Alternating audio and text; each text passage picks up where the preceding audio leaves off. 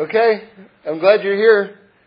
I want to begin by uh, just telling you a story, something that happened to me yesterday, and um, just the importance of uh, the importance of being together and sharing ideas with each other. So that's kind of the theme of this story. But um, here, here's what happened. Uh, it was um, it was Shabbos, and uh, we, we, had um, a, a, a little kid over. He's um, he's like maybe two years old, and he was walking around, and next thing I know, he's dislocated his elbow. And, you know, he was in pain. He's a little child in pain. This is not great. And, you know, we've got to get his elbow uh, fixed up, not, not, you know, back in its socket or something like that. So, so, so how do you do that exactly? And, you know, you, you don't want to, you don't want to experiment, right? You, you, you want to take them to a doctor or someone who, who knows what they're doing, obviously. So, and then it was also just boiling hot out, and um, you know the the idea of like where do we go and just you know you're walking outside. It's it's it's Shabbos. We're, we're not getting into a car. Maybe we should get into a car, by the way, because maybe this is something that you would you know uh, use the phone for or, or, or drive or, or call an ambulance for. So I, we didn't really know any of the answers to this or what to do. We just knew that this boy had a dislocated elbow and, and, and needed some help and was in pain. So, so we're trying to figure it out. And, and my wife says, like, do you know, do you know a doctor, a doctor nearby? And I'm, I'm thinking, and I said, well, there's someone, uh, there's someone a few blocks from here, but he's a cardiologist, right? Which is, of course, a heart doctor, right? And this is like a little kid with a dislocated elbow. So, but you know, we're just, we're grasping at straws at this point. We're just thinking, oh, so so and so my wife got excited, like, okay, maybe maybe that's a good idea because that is only a few blocks from here, and so so she says, do you know the address? And I said, I I don't know the address, and so she, now she's looking up the address, and my son hears cardiologist, and he says, ah, there's a cardiologist right over there, and he points out our window, and the house facing our house is what he's pointing to. He says, a cardiologist just lives right there.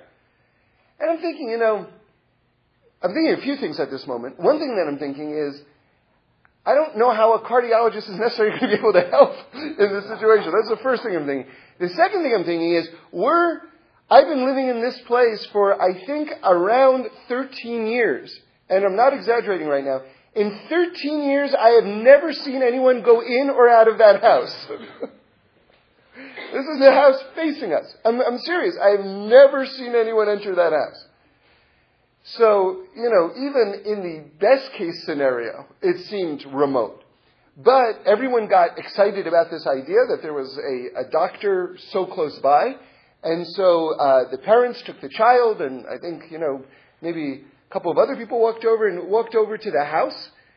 And they're knocking on the door, and I'm thinking, well, you know, I don't know how uh, productive this is going to be. And then, and then Judy, my wife says, you know, go over there. You should be part of that, you know, contingent. So I walked, I, I walked over. I was a little late to the party. You know, I, I, I walked over there and, you know, three quarters of the way across the street, I hear, oh, he fixed it. And I was amazed. First of all, that he was home. Second, that he fixed it. And I'm thinking in my head, he's a cardiologist. And then it turns out he's not a cardiologist. He's an orthopedic surgeon. Which is, you know, you couldn't have asked for like the more precise specialty for, for what the ailment was at this moment. Now, why did my son, who's 17, think that he was a cardiologist? Because a couple of years ago, our next door neighbor on the other side um, was walking their dog, and or the dog ran out, whatever it was. The dog got hit by a car, and unfortunately was killed.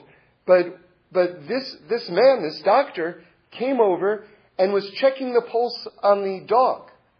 You know, trying to, I guess, save the dog.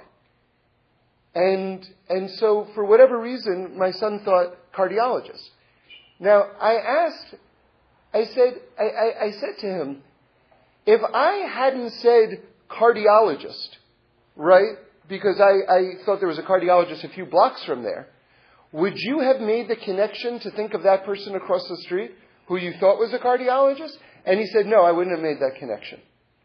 So because I said cardiologist, he thought, oh, cardiologist across the street, who of course turns out to be an orthopedic surgeon and saves the day. And then we invited him over, you know, we wanted to give him something, and he said, no, no. And then like five minutes later, he shows up with a silk tie in order to make a sling for the baby, for his arm, you know. And then I gave him a shot of scotch, and he downed it and said to me, L'chaim. so I'll tell you just, before, I just want to just explain what I take from that story in a moment, but let me just tell you an, uh, just another story, just because that reminds me of something else, which, uh, someone, uh, when a, a, a post, uh, a postman, you know, someone who works for the uh, post office, a mailman, came to our house. I don't know what it was, maybe a month ago, and um, he, you know, he dropped off the mail, and he was, you know, he was a probably I, I'd say he's probably in his late twenties, black man, shaved head, big smile on his face, and you know, I saw him standing there. It was a hot day. I asked him. I said, "Can I can I get you some water?" And he says, uh, "I said, can I get you some water or something to drink?" He said, "He said I'll, I'll take uh, I'll take some scotch." and it was probably I don't know what time it was. It was maybe I don't know what time it was. It wasn't 9 p.m. Okay, it was it was sometime maybe maybe one in the afternoon, something like that, approximately. So I went inside and uh, and I got uh, I got a bottle of scotch and I poured him a shot of scotch and I came out and I gave it to him. And then he smiled and he downed it. And this was my favorite part. He downed it and went, ah, Beverly Hills.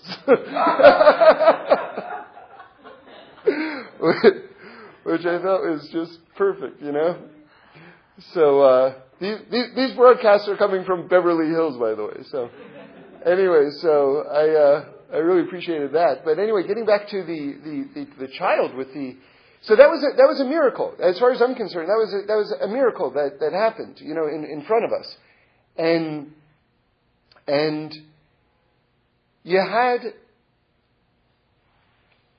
you see, we, we have a teaching in the Torah which is all are blind until Hashem opens their eyes. And so you see that the, the salvation was actually right there, a few feet away across the street. But we never would have known it unless God had opened our eyes to it, if you will. And, and you know, I'll, I'll tell you a, a, story, a very personally meaningful story, um, which is that when, when I had my, my first child, who, who's, you know, also, I think, the, the hero of this story, the one who pointed across the street, Moshe. Um, so that's he's 17 now. So that this is now a story of when he was a few days old.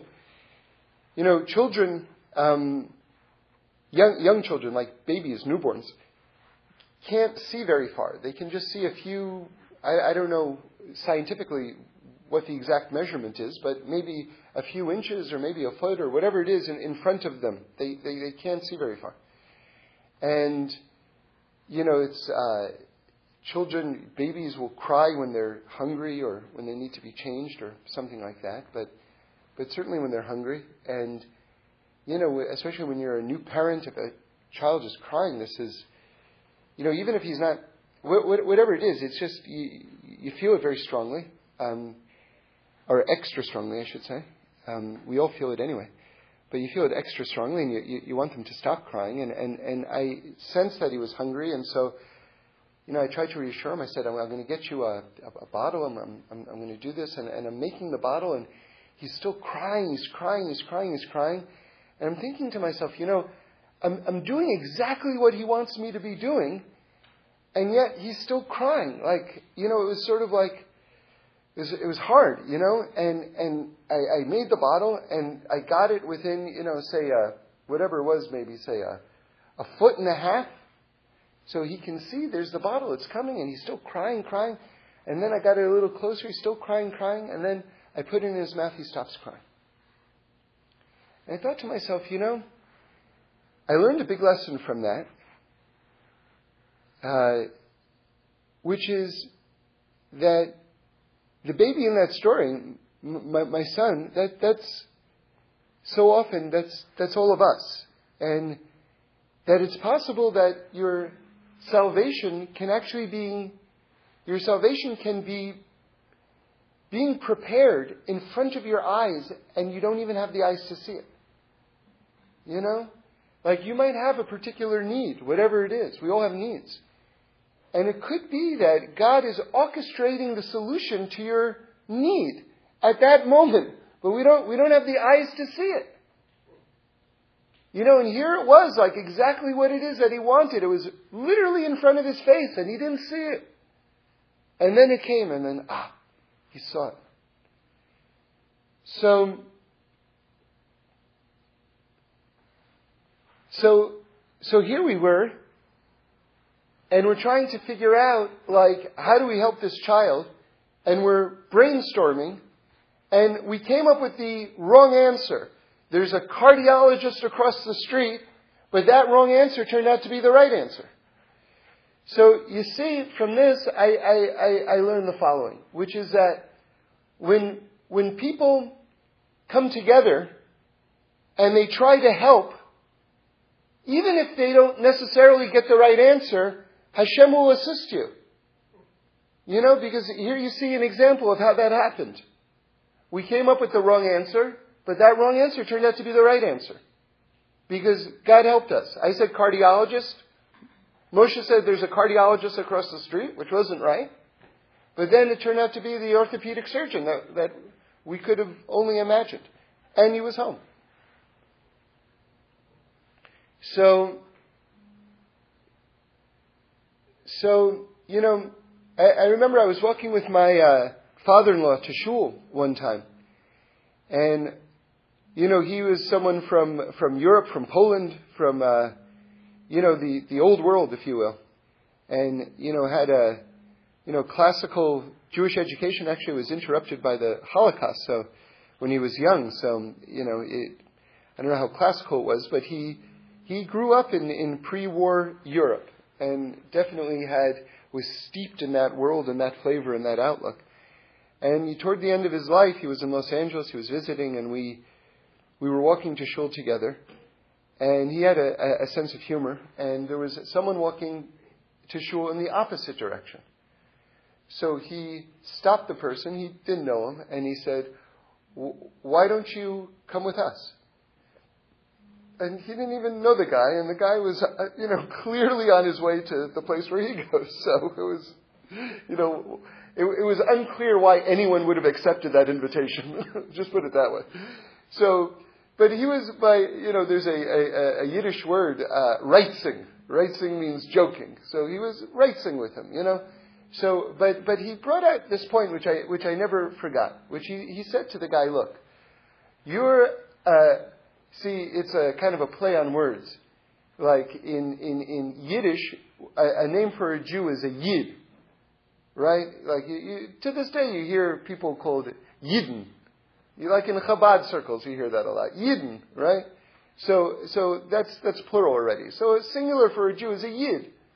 In fact, it's even a slur word, you know, in English. You know, you, you, but it's really it's just Yiddish for a Jew. So there's really nothing uh, inherently derogatory about it. But anyway, so, but a yid is also the letter yud.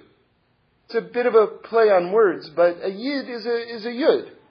So what my father-in-law explained to this person was that the reason why we have to go together is because one of the ways that you spell the name of God is yud and yud.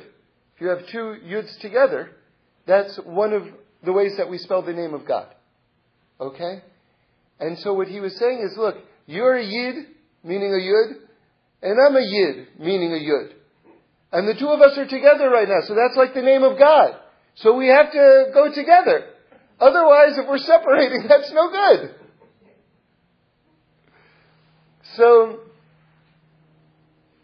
so what I'm trying to tell you is that when we get together, something godly happens.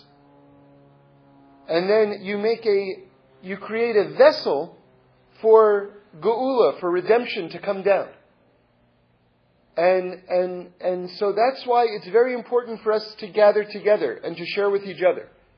Because you create an environment where something can happen.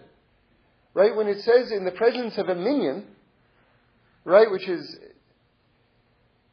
you know, what you, you know, a quorum for, for prayer, like that's like kind of like the spiritual vessel for that. It says that the Shekhinah comes down. So God's presence comes down because you've, through gathering together, you've created this, this vessel. So there you see it in a, in another way when I'm, what I'm trying to illustrate. But, but, um, anyway, so, so I want to, I want to tell you a, a teaching that I saw that, uh, made a big impression on me, was, was very striking, from the Ropshitzer Rebbe. Uh, the Ropshitzer Rebbe, if you're not familiar with him, was one of the great Hasidic masters and was a, uh, a contemporary um, of the of the Chozeh of Lublin, the seer of Lublin, and and and many many many others. He uh, really was one of the top top rebbes, and was known for his wit. He was like, there's a lot of uh, teachings attributed to him that are very sharp, and he was he was very funny. He was really funny, but you know, holy, holy too. And, and I saw this teaching, and I had to read it like a lot of times before I understood what, what it was trying to say. I hope I understand it. But you'll see, you'll see his mind at work, his wit at work. But, but, but anyway, here's the, here's the teaching. He said, Someone came to me and he said the following. He said, A friend sent me uh, to you, meaning to the Ropshitzer Rebbe, because he was uh, too shy to come, because he needs um, atonement, he needs to fix his soul, and he, he himself didn't want to come because he was basically embarrassed. So, so can you basically tell me, like, how I can fix this person, right? So the Rebbe, the Rebbe said that it was clear to him that the person, his friend who sent him, was him, right? That, you know, that he was just too embarrassed to tell the Rebbe that I've done X, Y, and Z. How can I fix my soul? So instead, he created this, this fib of sorts, this white lie, if you will, and said, A friend sent me to get this information that I can bring back to my friend. Okay. So now listen to this. Uh, I'll repeat it a couple of times just in case you have trouble following it. Just listen carefully. So the Ropshitzer Rebbe says, since it was him anyway, in other words, since he and his friend were the same person anyway, he could have said the following. Listen carefully. He could have said the following. I'm coming to you, Rebbe, because a friend of mine needs some fixing. Can you tell me how to fix my friend's soul? Now, do you hear the difference? In the first formulation, He's the, he's coming not as the main person, but as the person who's the messenger, the person who's being sent. The Rebbe is saying, look, since the whole construct is made up anyway, why did you make yourself not the main person, but the person being sent? Why not make yourself the person who wants to help the other person? This way, you're the, so to speak, the, the focus or the, the, the, the main active, you know, participant in this story. You're coming to help your friend, as opposed to just someone being sent by someone else. Do you hear the difference? Do you hear the difference? Now let me, now, it's remarkably insightful. This is very, this is masterful. This is masterful. What he's saying is the following, if I understand it properly. What he's saying is the following, which is that if you want to do tshuva, and what's tshuva? What is tshuva? Tshuva means not becoming someone else. Tshuva means, you know, one of the, uh, it means to return to God. Right? It means to fix your soul.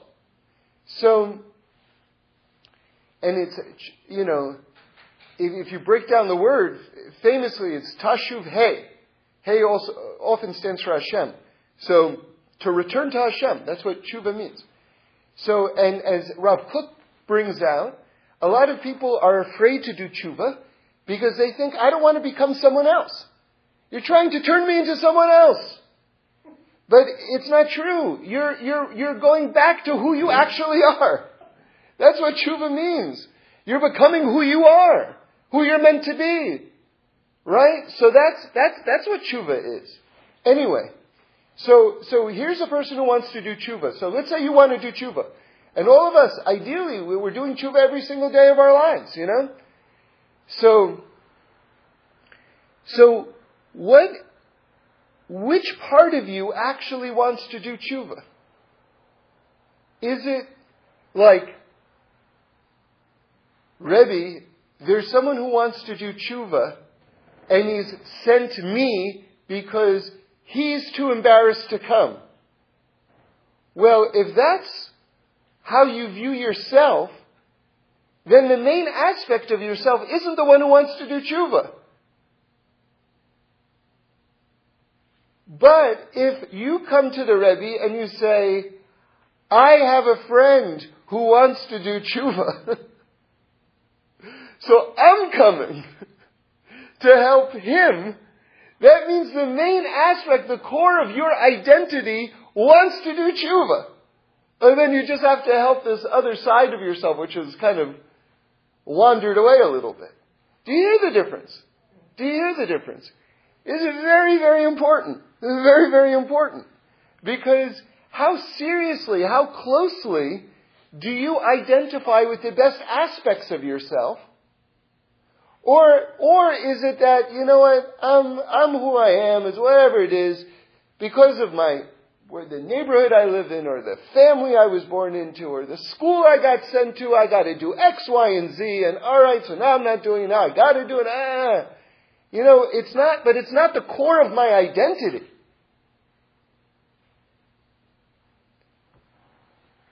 Then that's then that's that's that's that's an issue, you know. You know, there's a there's a famous thing. I, am not sure who I heard it from. Maybe it was Rabbi Friend. I'm not sure. Rabbi Kurzner. Maybe I'm not sure. Hello, Shalom. But when Yonah, if you look in the book of Yonah, right? Yonah gets a prophecy that he's got to go to Nineveh to tell them to straighten up, and he has his reasons why he doesn't want to do it. So he tries running away from God, which I guess he, the explanation that I heard, since obviously if he was on the level of being a prophet, he, knew that you can't run away from God. But he leaves Eretz Yisrael, the land of Israel, where he thinks prophecy won't kick in, since traditionally we, we say there's no prophecy outside of Israel. Yechezkel, Ezekiel is the famous exception to that, but for the most part, that's, that's one of these spiritual rules. So that's why he ran away and got on the ship. Um, and, you know, the ship starts, the, like a big storm. God sends this huge storm, and all the people on the ship are like freaking out. They're like, why is God trying to sink our boat? And by the way, at the end of the story, all those people do tshuva. They all convert to Judaism. And a very interesting thing. So they start, they start, they, they decide to draw lots. Like, who, like, because of whose issues is this happening? And then they figure out that it's Yonah. But before they get Yonah, you know, they're still trying to figure out wh- why everything is going wrong. And they search the ship. And they find on the bottom of the ship, Yonah is in a deep sleep. Right? And they're thinking, how can you be in it? Sleeping in the middle of this storm, which is literally tearing apart the ship. And they say to him, Who are you? And he wakes up from this deep sleep and he says, I'm a Jew. And that's a remarkable thing. If someone woke you up in the middle of the night and said, Who are you? That's a great answer.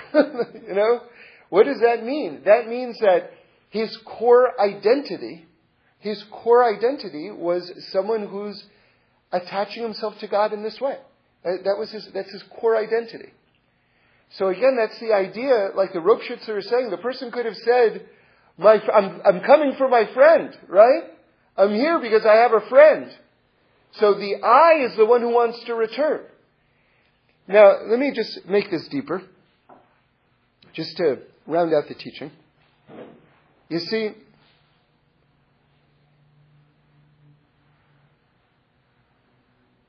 the Gemara says that there's seven names for the Yetzer Hara, the, the evil inclination. That, that side of negativity. Like, this idea, I mean, I, I don't know that we would necessarily um, visualize it this way, but just to give you just an easy way of, of, of understanding. You know, in growing up, you've seen it a million times in cartoons and in movies and things like that, where where you've got the angel on one shoulder and the devil on the other shoulder, right? So loosely speaking, that's not exactly how it works in terms of the Torah philosophy, but nonetheless, it's not a terrible way to to understand the, the dynamic between the Yetzer Tov, the positive inclination, and the negative inclination. Now, the negative inclination has seven different names, the Gemara says. And the most toxic of the seven names for the Yetzer Hara um, is, is Tzafon, which means hidden. Now, the reason why that's the worst and most uh, destructive name for the Yetzer Hara, the hidden one, is because it does the following. When, when you hear a voice in your head, like, I'll give you an example. Let's say, um, you know, let's say you're very hungry, and let's say you're trying to keep kosher, and let's say you walk by a non kosher restaurant and it smells delicious, right? And you're tempted. So, so maybe your positive inclination says, uh, I don't, I don't want to go in there, right? And then your negative inclination says, um, you should go in there. You know, it's really good. No one's going to know.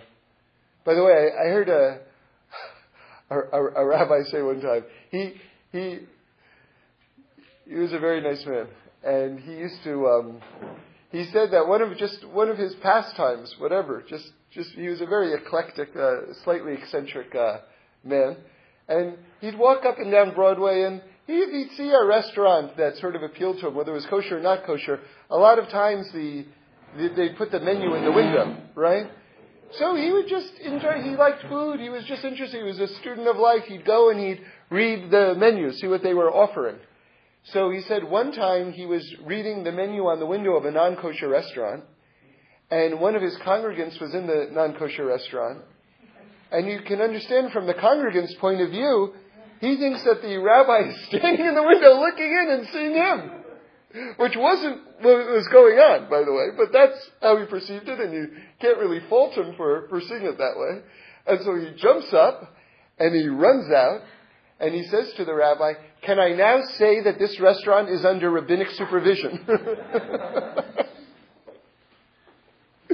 so, so anyway, so getting back to our example, the, the, uh, the, the person's walking by the restaurant and the angel, so to speak, says, Don't go in there. And the devil, so to speak, says, uh, no, um, you should go in there.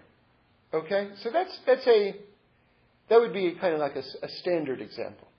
So now let me tell you what's so destructive, what's so toxic, spiritually speaking, about this notion of this seventh name that the Gemara says for the Yetzer Hara, Tzafon, the hidden one. Let's go back to our example. You walk by the the restaurant, say, just to use this example. There's a zillion ex- examples that you can use. And, and uh, remember, in the first example, the person says, I don't want to go in there, right? Because there's a struggle. And then the Yetzer Hara, the negative inclination, says, no, no, you should go in there, right? Now, in this example, the person walks by, and this is the voice they hear in their head I want to go in there.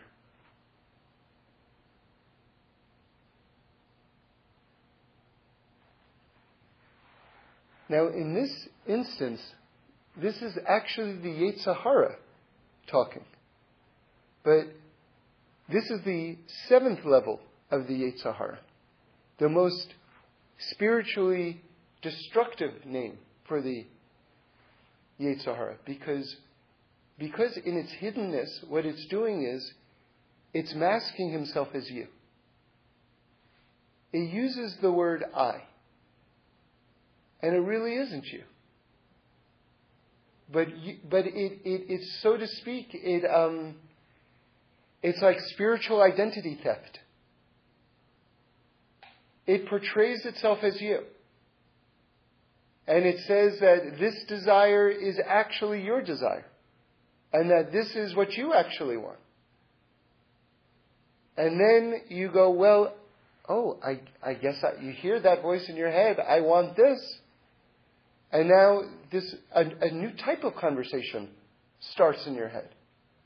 I do want that. Well, actually, I sort of do want, I do want this, you know, and then all of a sudden it's sort of like,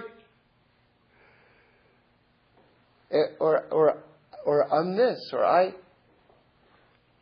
You see, so keeping the voices clear, the different energies clear in your mind is very, very important.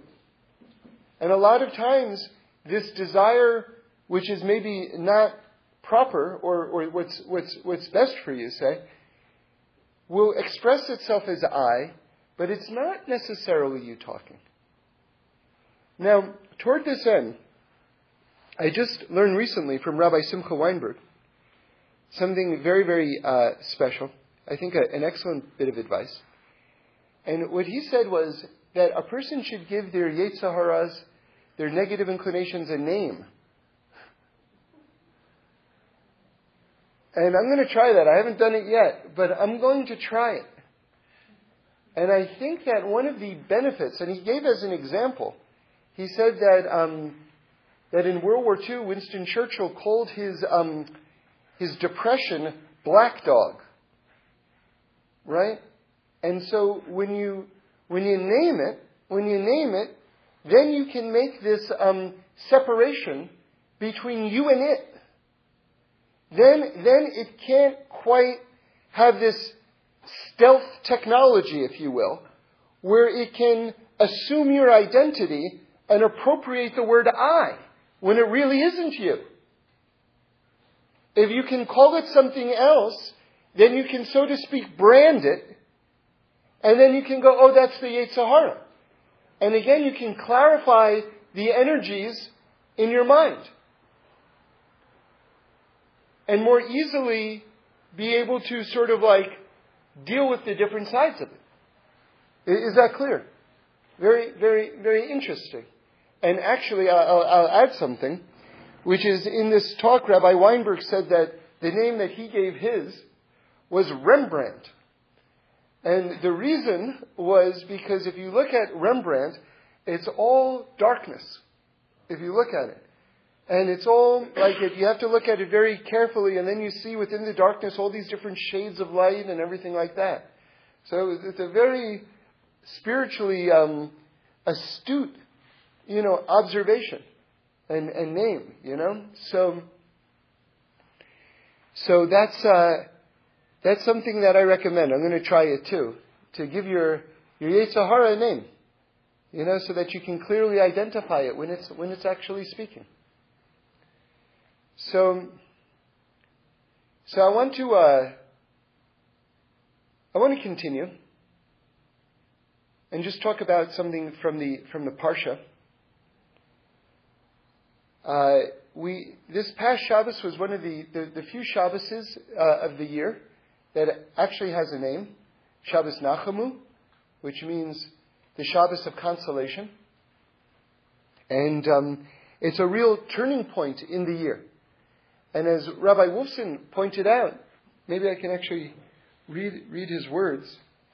um, he said something that I was, I was so inspired by. I'm going to read it. He says, the aura of Elul, the month of Elul, of course, is leading up to all the high holidays. Now we're still in the month of Av, but we've just turned the corner on Av. The aura of Elul can already be felt with Shabbos Nachamu and the 15th of Av, Tu B'Av. We will now begin ascending a tall spiritual mountain which climaxes with Shmini Atzeres. So if you want to know where you are right now, where we are right now, we're so to speak on the bottom of this spiritual mountain that now we're going to be climbing, climbing, climbing, climbing, climbing, climbing, climbing, till we get to Shmini Atzeres. We're now on that divine conveyor belt, that divine escalator, leading up to Elul, leading up to Rosh Hashanah, leading up to Yom Kippur, leading up to Sukkot, leading up to Simchas Torah, leading up to Shmini Atzeres. Awesome. Awesome. We're on it right now. We're on it right now. And it's just, you know, our year is really divided up into different energies and different periods. And this is really the most exalted period of the year. So you should, you should just invest in it. Invest in what's coming. Know what's coming. Look forward to what's coming. Prepare for what's coming. Because it's really, it's great. And anyone who wants to um, increase in whatever level, you know, in terms of their closeness with God, in terms of just their mastery of their own actions, whatever it is, in terms of their own productivity, now is really the time where you're going to get the most help. So, so your, your efforts will be rewarded. And know that this is where we are now. One of the great teachings, if, if we want to talk about the shift in energy that's just taking place um, with Tu B'Av, with the 15th of the month of Av, is from the Bnei Yissaschar, who points out the following, that, you know, everybody knows that the holiest name of God the letters Yud and Hey and Vav and Hey, that there are 12 different combinations of these letters. And there's 12 months. So each month has a different combination of the letters, a different permutation of the letters. And by the way, each one of those permutations correlates with four words in, in the Torah, in the Tanakh either a, an, an, acronym of the first letter of the four words or the last letter of the four consecutive words. Whatever it is, correlates with that combination of the Yud and Hey and Vav and Hey for that particular month. Okay. So what's, and then you can learn out a lot of very amazing things about the energy and the opportunities of the month from that combination. So the question is, what's the combination for the month of Av? And the answer is, Hey, Vav, Yud, and Hey. That's how the Yud K Vav K is arranged for Av. Hey, Vav, Yud, and Hey. Now, listen to this brilliant analysis from the Bnei Yissaschar. Okay? He says, look, the beginning of the month of Av has Tisha B'Av in it, right? And the nine days, right? So the beginning of Av is strong din, like very strong din. You know, so so that's like it's like very like the judgment of God is upon us because that's of course when the holy temples in Jerusalem were destroyed both on the same day and the Spanish Inquisition in the beginning of World War II, which led directly to I mean World War One, which leads directly to World War II, you know, and countless other tragedies have befallen us in this period. Okay. So the first two letters of, of, of the combination of Hashem's name for Av is Hey and Vav. Now, that is the, the spelling of God's name backwards, right? Because normally speaking, the way you would spell God's name, and remember, God's name, Yud and Hey and Vav and Hey, stands for Rachamim, for mercy, for compassion. So if you spell the name in the opposite direction, that hints at judgment. The opposite energy to Rachamim, to compassion. Okay?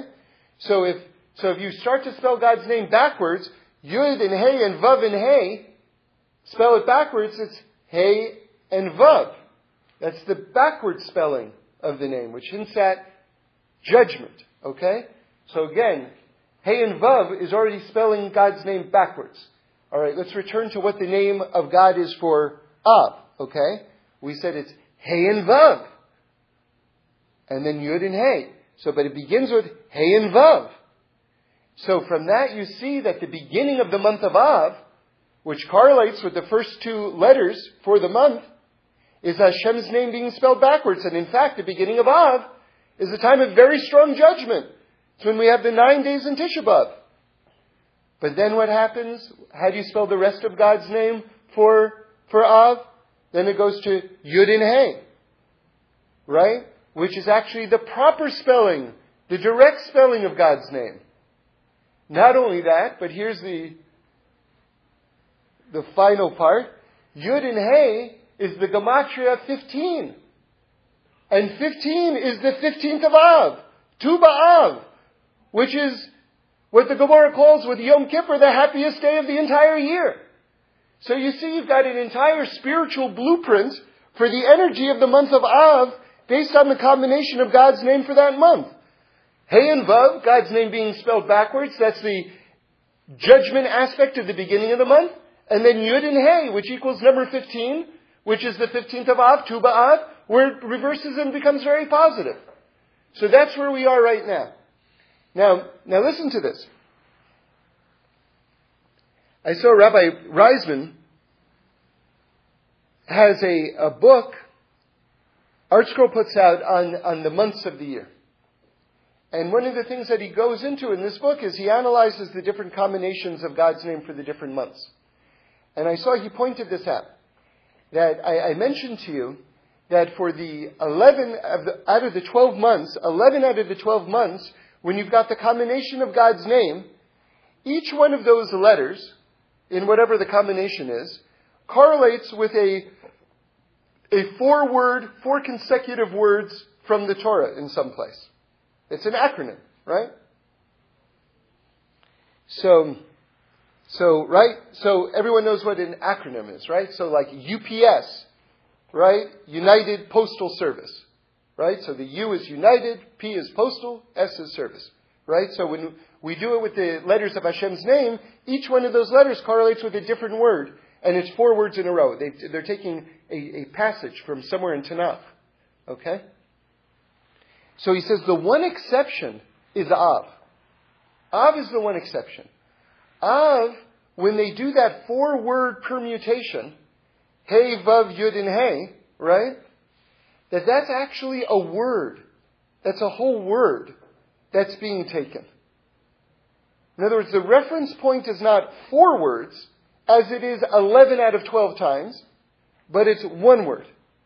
Is, is, is everyone hear it? And, and the name of the word, I, I, I don't have the book with me. I'm sorry, I have to look it up. Am I communicating? Okay, let me try to explain it one more time. In other words, normally speaking, like, let's use the UPS example again, right? What if UPS, in this instance, normally always represents United Parcel Service, but we say UPS. What if UPS actually was a word in the, in the English language? And that the UPS for that month actually just means the word UPS. That UPS actually is a word. Right? Ups. What does ups mean? Ups means whatever it means. But it doesn't stand for one, one word of four words in a row. Hey and Vav and Yud and Hey actually correlates with four different words. It's actually the spelling of one particular word. In other words, it's a unit in itself. Does everyone follow? Not so much? Yeah? Still confused? No, everyone's with us? Okay. Okay. Now, let me, let me tell you what I, I, I take from that. Because I think that that's very significant, that it's actually one word instead of referencing four words. Because one word tells me that it's a united experience. That it's not being spread out. That it's a thing in and of itself. Meaning to say the following. What is inherent in that, in that combination, Hey and Vav and Yud and Hey? It starts off bad and then it gets good. Right? because that's the energy of the month, right? The nine days of Av, Tisha B'Av, and then it becomes Tu B'Av. It becomes good. But instead of spreading that out, I think the fact that it's actually one word, one unit, which is unique from the other 11 months, is that what it's saying is, that is our experience. That is this world. That is one unit. That is one coherent whole. There is no life that doesn't have negative times and good times. That's one distinctive chunk. You don't have to break it down and correlate it beyond what it is. There are hard times and there are good times and they're together and that's life. That's what it is. And we have to understand that. You know, I'll tell you something which might sound very flippant. And I don't mean it as something flippant, but I just, I just want to bring it. I, if you had to pick someone in the world who you would, who would imagine probably doesn't have a lot of problems, right? I don't know why I thought of this example. It might mean nothing to you, but I mm-hmm. thought it, of it years and years ago, and for some reason it stayed with me. I would say someone like the Queen of England probably doesn't have a lot of problems, big problems, things that we would consider big problems. And yet, you know, I imagined for some odd reason the Queen of England having to get dressed for some public event, some parade, some coronation, and her standing in front of this closet full of dresses and feeling as though nothing is the right dress. There is no right one for me. And you know something? It's, it's actually a little bit kind of absurd, really. But, you know, England, as an empire, was the dominating political military force in the world for like centuries. I mean, they, there was a famous phrase, the sun never sets on the British Empire, meaning to say that Britain had territories all over the world. So whatever time on the clock it was, it was daytime somewhere within the British Empire. Right? Now, do you know how the British Empire makes news? Meaning to say the royal family. Do you know how the royal family makes news? Whose hat is the smallest and the prettiest? They review the hats. This is the only time the British royalty, you know, it's like in today's news, makes the news. Have you seen is her name Pippi? Pippa? Pippa's hat stole the show. And, and they're actually not being ironic. They're not being scathing when they take seriously this awesome review of her hat at this gathering at a racetrack. My goodness, this is the premier hat. Do you know what we're talking about? We're talking about the British Empire. The British Empire has been reduced to review of a hat of a girl at a race. I mean, it, can you imagine a better definition of being marginalized? So, so, so, so the Queen, I'm sure, has some level of recognition that what she wears is important, and it is. It is, because there will be tremendous press attention. And so, I could imagine, and this is just my own imagination speaking, that she has been standing in front of a wardrobe thinking, nothing's right. Nothing looks right. Nothing is going to be, and I'm going to embarrass myself, or I am not going to fulfill my, my duties as a proper representative of the the, the, the majesty of the, the British Empire and of royalty, and going back thousands of years, and I'm going to be a, a public embarrassment. Has that ever happened? I don't know, but I probably. Human beings being human beings, probably. So I'm saying, you know, there is no person, it's a long way of saying the following. There is no person who doesn't have their, their downs. And if it's not, if their problem seems absurdly small to you, that doesn't mean that it's absurdly small to them. It's very real. And so there is no life that doesn't have happy times and sad times. There is no life. And so, the fact that you've got this combination of Hashem's name, which talks about happy times and sad times all together as one unit, it's one word. It's not four words, it's one word. It's one unit. Speaks to me about the human condition, the human experience. And so if you're going through a hard time, this is life. And if you have, God willing, a happier time, this is also life. You know, there's a famous story.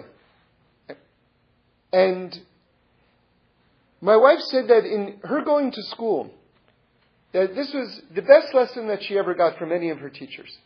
One of her teachers wrote down on the blackboard, Gam Zu L'Tova. No, no, no, not, no, no. That wasn't it. That's also a famous phrase. Gam Zeh Ya'avor, thank you. Gam Zeh Ya'avor. I wouldn't have come up with that, so thank you.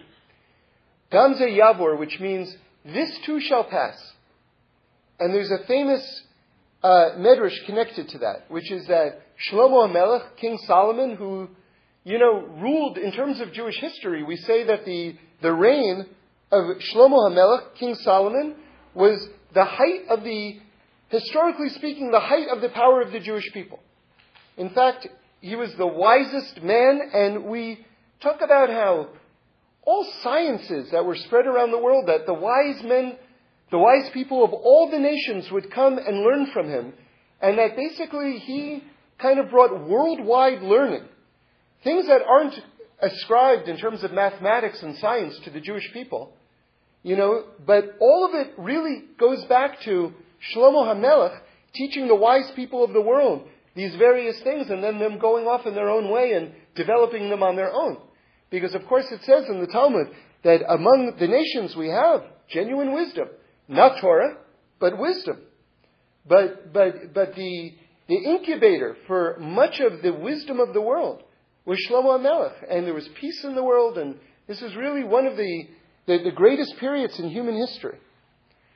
So Shlomo HaMelech was sitting there, and he asked his craftsman, one of the craftsmen who was part of the empire, he said to him, Make me a ring that I can wear, that when I'm depressed, it's going to lift up my spirits.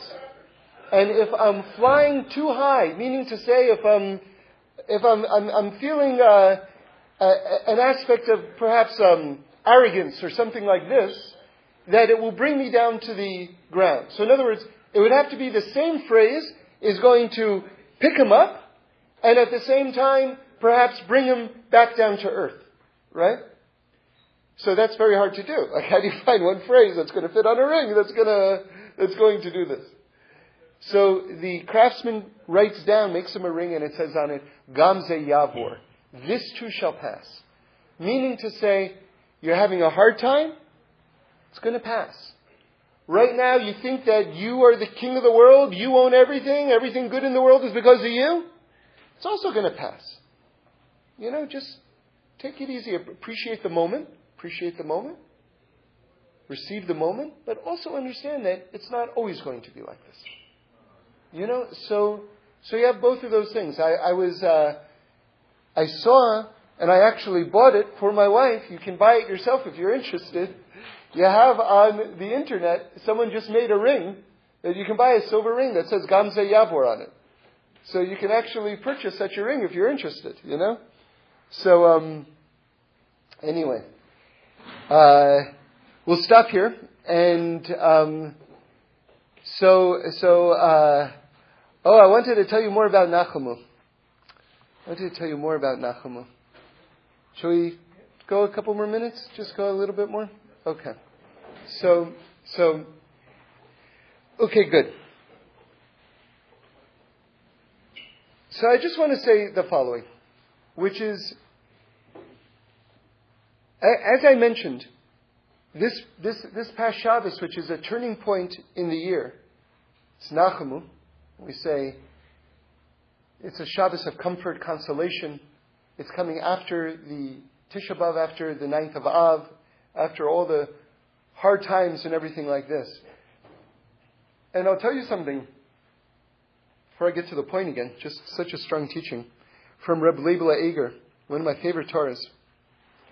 So, everybody knows that we're always reading the same parsha of the Torah after Tisha B'Av, and that is Vaeschanan. That's the name of the parsha. Now, Vaeschanan is significant because it has the repetition of the Ten Commandments in it. Okay? So that's, that's very important. You've got it earlier in Shmos and in Parshas Yisro, but you've got the repetition of it always after Tisha B'Av. So why? Why is God, so to speak, giving us the Ten Commandments again after Tisha B'Av? Which is what we see what's happening. Because whatever's going on in the Torah, that's what's going on in the world. Okay? So Reb Leibele Eger says the following. After the Jewish people fell spiritually with the uh, event of the golden calf, the Chet Egel, everybody knows Moshe smashed the tablets, the luchos, right? Now, when he smashed the tablets, the first commandment says, Anochi Hashem Elokecha. I am God, your God. So the Jewish people, says Reb Leibele Eger, had a spiritual crisis at that moment, which is that the, the, the writing of God Himself, right? Because it says it was written, kaviyochel, so to speak, humanly speaking, with the finger of God. Obviously, God doesn't have a body. He makes bodies, but nonetheless, sometimes the Torah, so that we can understand it, expresses itself in this way. So God Himself wrote, I am God, your God, and now that's been smashed. So the Jewish people ask themselves the question, is God still our God? It's an understandable question, no? So Reb Leibele Eger says something so beautiful. After all the tragedies of history, which is really symbolized by Tisha B'Av, by the ninth of Av, all the historical tragedies, a person in all the struggles that we've had in our own lives, a person can ask themselves the question, understandably, is God still my God?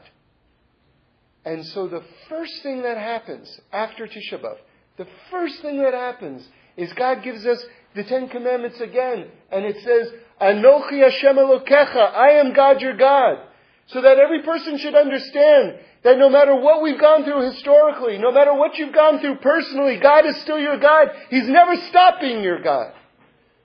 He's never stopped. Whatever we've gone through. So now I just want to build on that sentiment. And now this is me talking. So it says, Nachamu, Nachamu. Ami, right? Be comforted, be comforted, my nation. That's God speaking to us after Tisha B'Av. And you see that it begins with the two, with two words that begin with the letter Nun. Nachamu, Nachamu. Nun, Nun. Right? So I wanted to say the following that these two nuns of Nachamu Nachamu, this double comforted, is coming to fix the two upside down nuns in Parshas Behaaloscha. If you look in the ArtScroll Chumash on page 786, it's in Sefer Bamidbar, the book of Numbers, chapter 10, verse 35 you're going to see two upside down nuns. And it's actually in the Torah scroll itself. And these two nuns are coming at a time in the Torah, what the Torah is talking about is when the Jewish people are just like messing up right and left. And in fact, in order to avoid th- the chronicling in the Torah of three mistakes in a row, which is called a chazaka. It has a halachic significance. It's like making an oath when you do something three times in a row, even if you don't have intention, that you're making a vow. With your actions, you're sort of making a promise that you're con- going to continue to do this. You see? One of the things that when we do um, Hataras Nedarim before Rosh Hashanah, nullification of oaths, is that we're coming to wipe away any, any practice that, that we've sort of uh, inadvertently vowed ourselves to continue to do. It's technical. You have to look into it. But, but nonetheless, the Torah didn't want to list three negative actions of the Jewish people in, the row, in a row. So they put it in this bracketed area in the middle. Okay? And it's talking about the Ark of the Torah, what the tablets were carried around in. And it's Vayihi ben Aaron. That's a famous phrase from the prayer book. When we open up the Ark to take out the Torah, we say, we say this passage. Vayihi ben Aaron. Talking about the traveling of the Ark. Now listen to this, something very, very interesting. So what am I saying? This is again me talking. I'm saying that the two nuns, Nachamu Nachamu, are coming to correct the two upside down nuns over here. Now listen to this. Something amazing. Something amazing. I don't remember the names, but some of our greatest teachers, that I remember, I just don't want to say the wrong name, but this is coming from our, our, our deepest, deepest spiritual tradition. This area between the two nuns, it's only two verses of the Torah. But the Gemara says that it's a separate book of the Torah. Okay? And interestingly, if you count this as a separate book, that means that there's actually not five books of the Torah, but seven books of the Torah. Because what this does is it separates Sefer Bamidbar into three books. Since this is happening in the middle of Bamidbar, the area before it is a book, this is a book, and the area after it is a book which means there's seven books, not five books. Okay? That's one opinion in the Gemara. So this is called, even though it's just two verses, this book is called a small book that's actually a large book. That's the teaching that's brought down. Very cryptic teaching. It's a small book that's actually a large book. Well, I see how it's a small book, right? Because it's only approximately 85 letters. How is it a large book? Now listen to this fascinating, fascinating thought. You see, the Torah, so to speak, was canonized, meaning to say the Tanakh, right? Tanakh means Torah, uh, Ksuvim, Nevi'im, or Torah, Ksu, yeah, am I saying it right in the proper order? Or Nevi'im, Ksuvim, okay. Which means the Torah, the Chumash, the five books, the Nevi'im, the prophets, and the Ksuvim, that's like the book of Psalms and things like this. Okay? So, so the, okay, that's a, that's a big question. I'll, I'll tell you later. So that's the Torah Sheba'al Peh. That's the oral law. Okay? So that was God's explanation of the Chumash to us. Okay? So in other words, the, the verses in the Torah themselves are very short, but they contain a lot of information.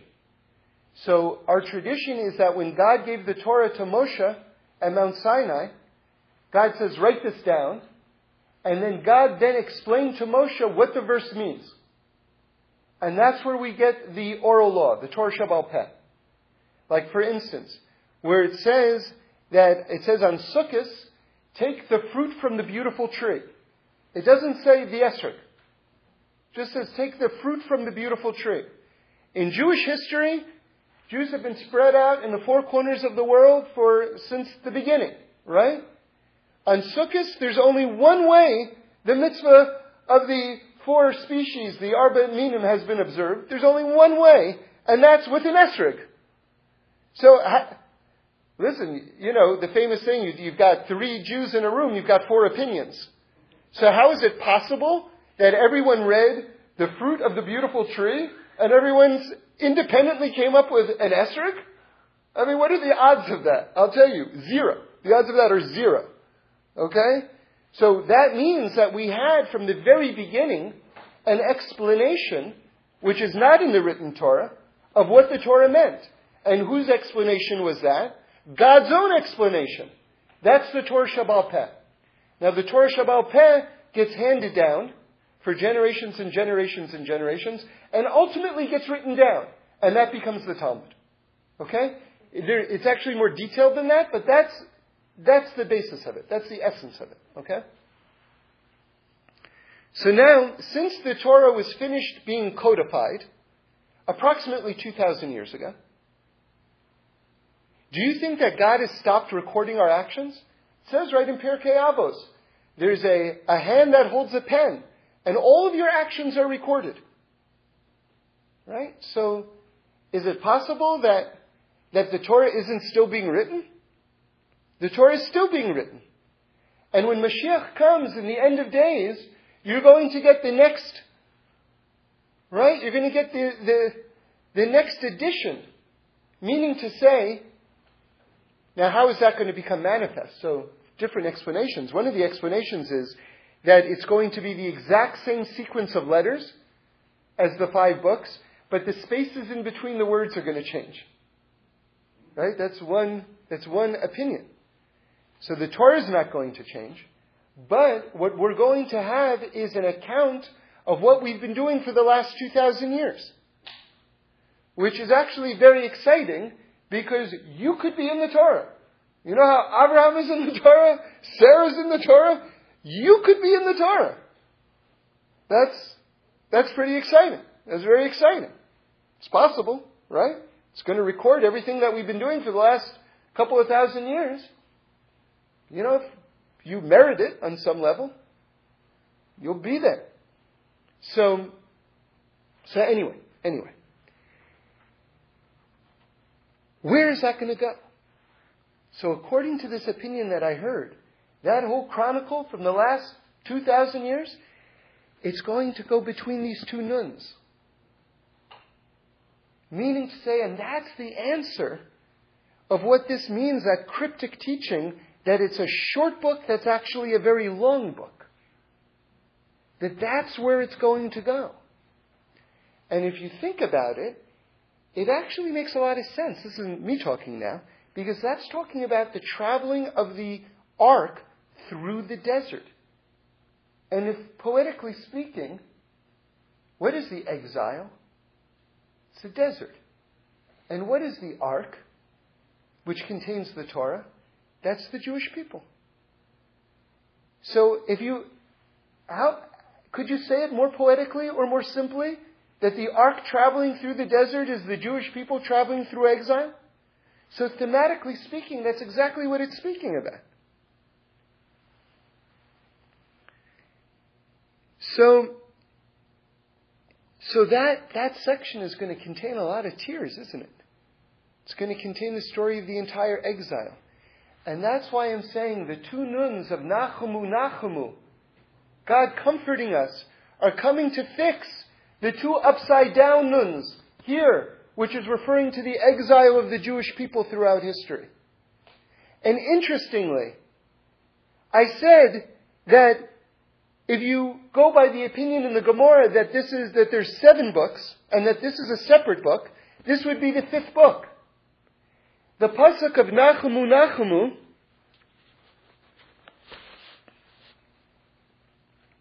It's, I'll read the whole thing to you. Nachamu Nachamu Ami Yomar Elohechem. You know what? It's five words.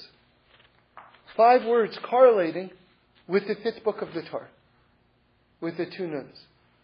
And then I'll just throw in just this one more PS, just because it just kind of blew my mind yesterday when I was thinking about this. I was sitting in shul, and this was kind of all coming to me. And then I look at the ark. This is the ark at the Happy Minyan, which was specially designed for us. And there's four handles on this ark. Remember, between the nuns here, it's talking about the ark. There's four handles on this ark, each in the shape of the letter nun. And I looked up and I said, There are the four nuns on the ark. Just like, you know, one of those moments, you know. All right. I think for sure we got to stop. The truth is, there is a lot more, but we'll save it. Okay. Have a great week.